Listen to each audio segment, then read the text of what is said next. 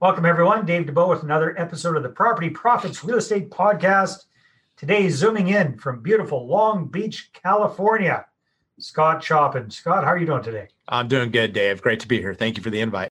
My pleasure. So, Scott is a an experienced real estate entrepreneur who's doing something kind of different, which I'm very curious to find out more about. And that is that he and his company have created something kind of new that they call the Urban Townhouse Mm-hmm. urban townhouse. So, Scott, let's just start with that. What the heck is an urban townhouse? What does this even mean? Yeah, no, I appreciate the question, right? Nothing like, you know, good good definitions when you start having a conversation. So, urban townhouse is a style of workforce housing. And then you go, well, what's workforce housing? So, for us, workforce housing is building a new construction rental housing product for middle income families and we also have middle income roommates right? Like during the pandemic roommate situations are actually a high growth area for us.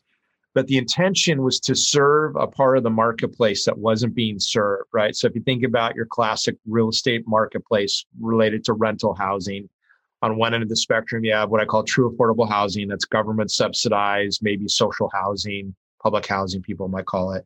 On the other end of the spectrum you have true market rate maybe luxury you know income's really no object and then you have this this big middle section where it's people that are working class, blue collar, families, roommates, and that they all have the need to try to rent or buy in this case, but rent was what we do, housing that makes sense for their income categories, right? And we all read the stories of, you know, people need to make $54 an hour on average salary to afford the average unit in, you know, whatever city that they live in.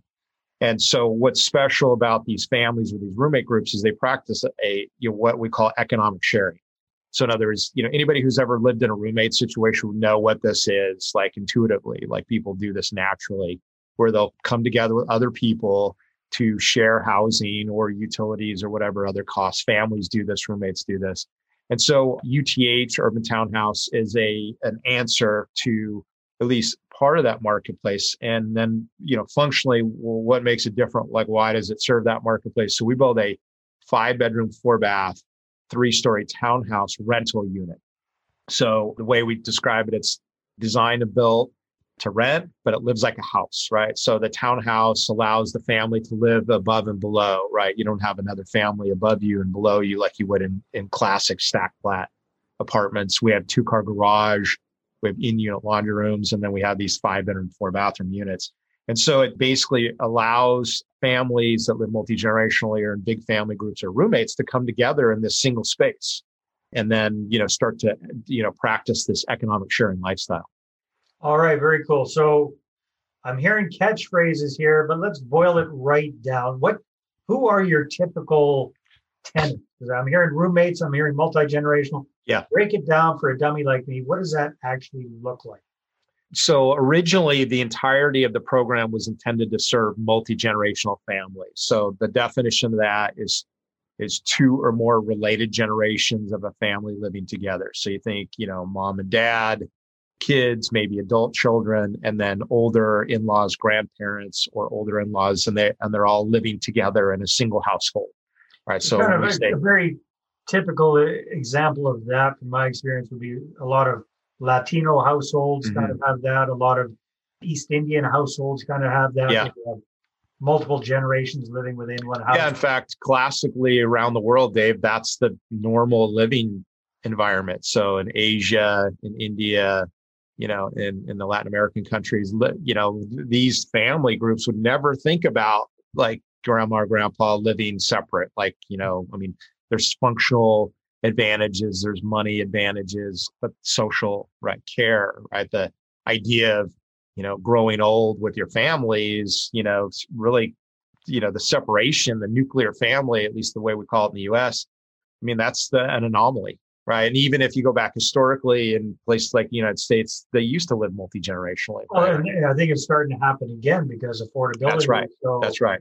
In fact, we're at the highest level of multi generational living that we have been in like 160 years. I saw a stat that basically we've transitioned. You know, it was dropping, dropping, dropping. Now we hit the bottom, and now we're ticking back up on the graph for families that live that way. Well, it just makes sense because of affordability, especially in the kind of because because you're on the West Coast, you're in California. That's right. one of the most expensive markets in the states, from my understanding. Mm-hmm. Uh, Canadian housing prices have gone absolutely insane as well. So I can see this kind of thing, you know, being big in Toronto, in mm-hmm. Vancouver, in Montreal, in, in some of our major urban areas that are getting priced out as well.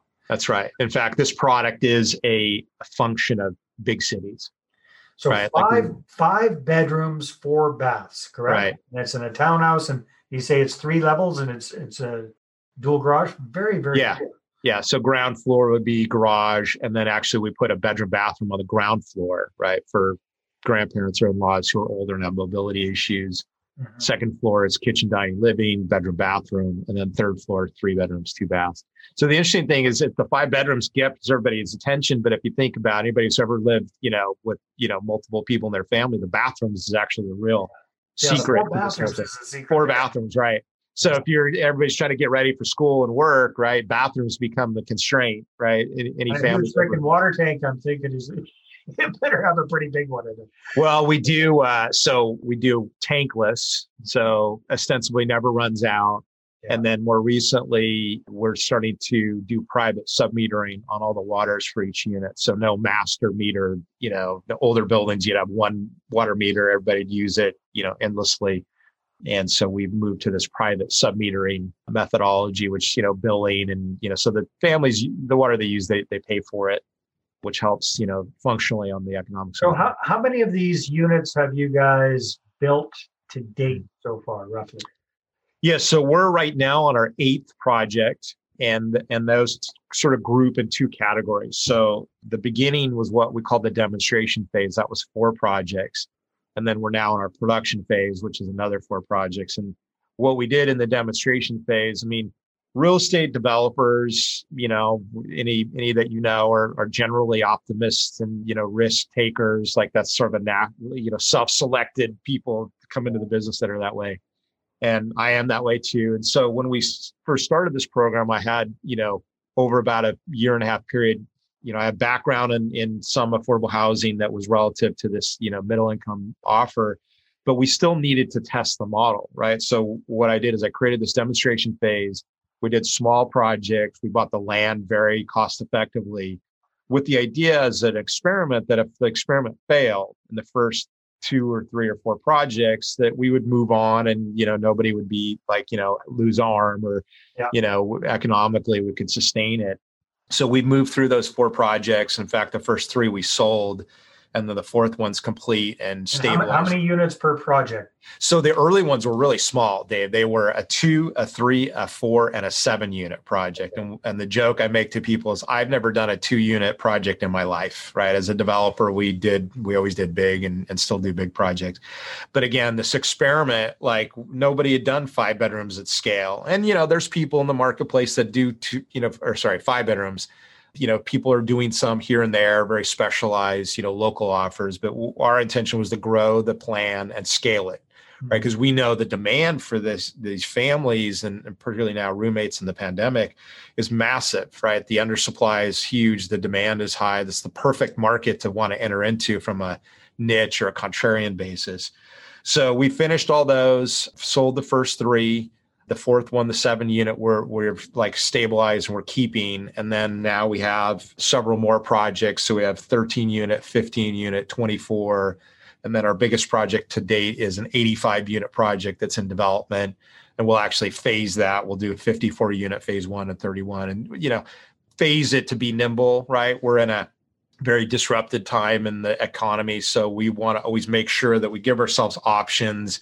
When you're a developer and you take on a, a single phase 100 unit project, you're making the whole bet, right? Like you can never change that. So one of the ways to mitigate risk is you break it in half or you break it into thirds. You go, okay, I'm going to build the first phase.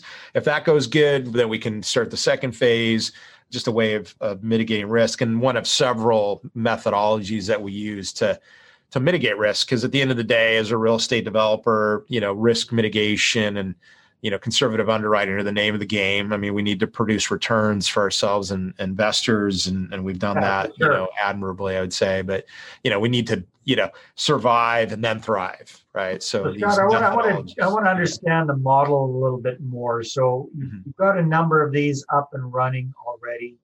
You sold off a few. You're holding on to some. You've got new projects in the go. That that's great. But again, just to get my head around your your target market. So the the tenants that you have in these projects right now, where are they coming from? So what kind of living situations were they in before, and how many of them are are you know roughly family units versus roommate type situations? Yeah.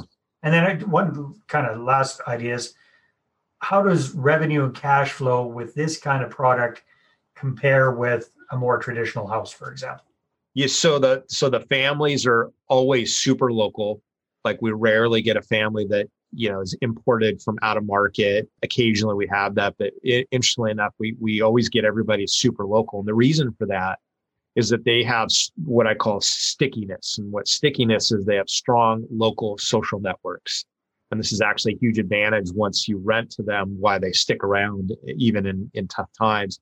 Think about it. Kids are in school, churches down the street, extended families close by that generally are natively from the, the local area. And uh, interestingly enough, what we've tracked is that the commute to work for the jobs that they have, which is predominantly service oriented, are between 10 and 20 minutes. So they're sort of like pairing their work life with their home life. And, you know, these are not people that commute for one or two hours a day each way they would work at Starbucks or they'd work at, you know, repairing cars locally, or maybe they drive a bus, right? These would be like typical profiles. So these are really are kind of lower middle class type folks. That- yeah, I call it blue collar, but you know, it's 80 to 120, uh, 180 to 120% of median income would be the, the income levels, right? But what one of the special things about these families, and this is true with roommates too, is we have multiple earners in the household. Yeah. That's a real key for recessions and affordability because in recessions you have two three four people working. Well if one person loses their job the family sustains right? They've got other incomes to to and they classically are sharing incomes and expenses. This economic sharing happens naturally right? We don't right like we don't make it happen they're already living that way they just we just happen to find them or they find us and they move into our unit right so a lot of times super local they might come out of two apartments. Like we had a family that was like a mom and dad, and, or a mom and her kids, and a dad and her kids. And they actually were getting married and combining their families. So we pulled them out of two units. You know, we pull them out of an overcrowded housing situation. So their family of six living in a two bedroom apartment, right? Yeah. And that's like, obviously, that's not preferable. So that would be the families. Now, the roommates are interesting in the pandemic, this is something when we always knew we would have roommates, right? Like that was just, you know, and, and, but we've had a huge increase in roommates. And what's happening is as companies convert to working virtually permanently, mm. they're releasing their employees from their location that they work traditionally. I worked in this city or that city. And they're like, go live wherever you want. You're, you're released from, you know, your geographic chains. And so we're finding is roommate groups that are coming together from some other affinity, as what I call it. In other words, they were friends before, or they were college roommates, or they had something in common that, you know, had them that brought them together. And then what they're doing is they're selecting a location where they all choose to live as what I call location agnostic, right? They don't care where they live, like for their job. Mm-hmm. But what they do is they pick, oh, we want to be in Orange County. We want to be in California. Be, yeah, right. Like that's right. And you know, so so what's happening is they're attracted to our unit size, our bedroom count. And then the interesting thing is a lot of times we're getting three people that rent a five bedroom. And what they do is they occupy three bedrooms, you know, to, to live and sleep. And then the other two bedrooms become work from home space. Interesting. So that that was not expected you know, the, the pandemic came and obviously changed, you know, very rad- radically and quickly people's living style. The other thing we're seeing is because we're a townhouse, you know, you go out your front door and there's no hallway or entry foyer elevator. You're going out in the sunshine and the clear air.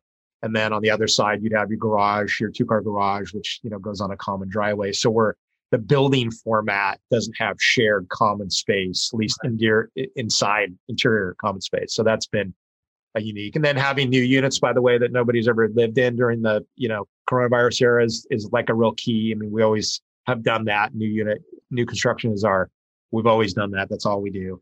Yeah, no, that's it's become a competitive advantage to say no one's ever lived in this unit. and Yeah, it's, know, it's perfectly clean. how, how do the rents compare to like a, a house in that area? Like where where your rent level? Give me give me Yeah. an idea of what you're renting one of these units out for. So I'll give you a couple statistics. So when we first started the program, I it was always my speculation that we competed with rental homes, just like you described, like you know, single family house for rent in the neighborhood. And so what we would do is we would always tag our rents off of what the local house rental market looked like. So in you know, Fullerton, one of our projects, we'd find the houses that were for rent that were comparable, say four and five bedrooms. And then we try to be two or three or four hundred dollars a unit, sorry, per month per unit less than the com- comparable house, right? We knew we're not a, we didn't have a big backyard and a big front yard and a white picket fence, right? And I always told my leasing teams, I said, if a family had their choice, they'd always rent a house on a lot with a backyard and a white picket fence. That's like, you know, that's the American dream, even if it was a rental model, right? But what's interestingly is the tenants that were are coming to lease with us, they don't even think of themselves, Dave, as house renters. Like they're apartment renters in their mind. Hmm. And what's happening is they're finding our five bedroom apartment unit. That's how we advertise it. And they come and check it out. And they go, first is they go, Oh, this is really nice. Is this for sale? And we go, Oh, no, it's for rent. Oh, so if I wanted to move in here, I could rent this? We go, Yes. You know, at first we're scratching our head going like, but we realized that it was so different that these families didn't even believe that it was not that it was real. They could see it, but that like this is so unusual Yeah. huge key, right? Really noteworthy for for tenants that's to see this. Okay. So to answer your question, we're renting on average a five bedroom, four bath unit for thirty five hundred dollars a month. That's our rent really throughout, you know, LA and Orange County, pretty, pretty standard across the board. That's about two dollars a foot. And so the other metric we use is if we compare ourselves to regular new rental housing. So your classic multifamily new construction in California, we're easily three to four dollars a foot for rent. So you might get that thirty-five hundred dollar rent, get got you a two bedroom or maybe a three bedroom if that even existed. And so from a whole dollar rent, this is the real key. From a whole dollar rent characteristic, we're hugely competitive. And then what the metric becomes for these families and these roommates is they they divide the rent by the bedroom count instead of per foot, which no tenant thinks of rent in a per square foot. They go, "What's my monthly like a car payment? Like I gotta I gotta pay that." That's how they organize their lives. But what they do is they go, "Oh, I have five bedrooms, thirty five hundred. They can do the math. So I have this bedroom, you pay this much, that kind of thing. So the metric is the bedroom count and the rent per bedroom, whether it be for families or roommates, it ends up being the same. Fascinating. Time flies when we're having fun, Scott. So if people want to find out more about you and your urban townhouses, what should they do? So what I would offer for folks, they can go to our website, www.urbanpacific.com forward slash ebook. And we'll make the offer to your listeners. If they sign up for our email list, they could get this ebook. It's how to thrive and survive a recession, which is uh, lessons that we took from us going through as real estate owners, investors, and developers through the 2008 recession. And I think it's timely to, you know, for people who may be new to the entrepreneurial space to to look at that. If folks want to visit our investor education section on that same website, urbanpacific.com, a lot of investor education materials and specifically for investors who are thinking about new construction investment versus value add investment. We do a lot of education about how to underwrite new construction if you're not familiar with it. I mean, most sophisticated investors probably have experience in that, but some people are making that transition and we spend a lot of time you know teaching educating so videos articles you know blog posts tons of data in there that can be helpful for people that are looking to make that transition Good stuff. Awesome. So there you go. Thank you very much, Scott. It's been a lot of fun. Thank you for uh, enlightening me as to what an urban townhouse is. Sounds it's a great idea. thanks dave appreciate the invite All right, everybody, take care, and we'll see you on the next episode. Bye bye. Well, hey there. Thanks for tuning into the Property Profits podcast. If you like this episode, that's great. Please go ahead and subscribe on iTunes. Give us a good review. That'd be awesome. I appreciate that. And if you're looking to attract investors and raise capital for your deals, I'm going to invite you to get a complimentary copy of my newest book, right back there. There it is The Money Partner Formula. You can get a PDF version at investorattractionbook.com. Again, investorattractionbook.com. Take care.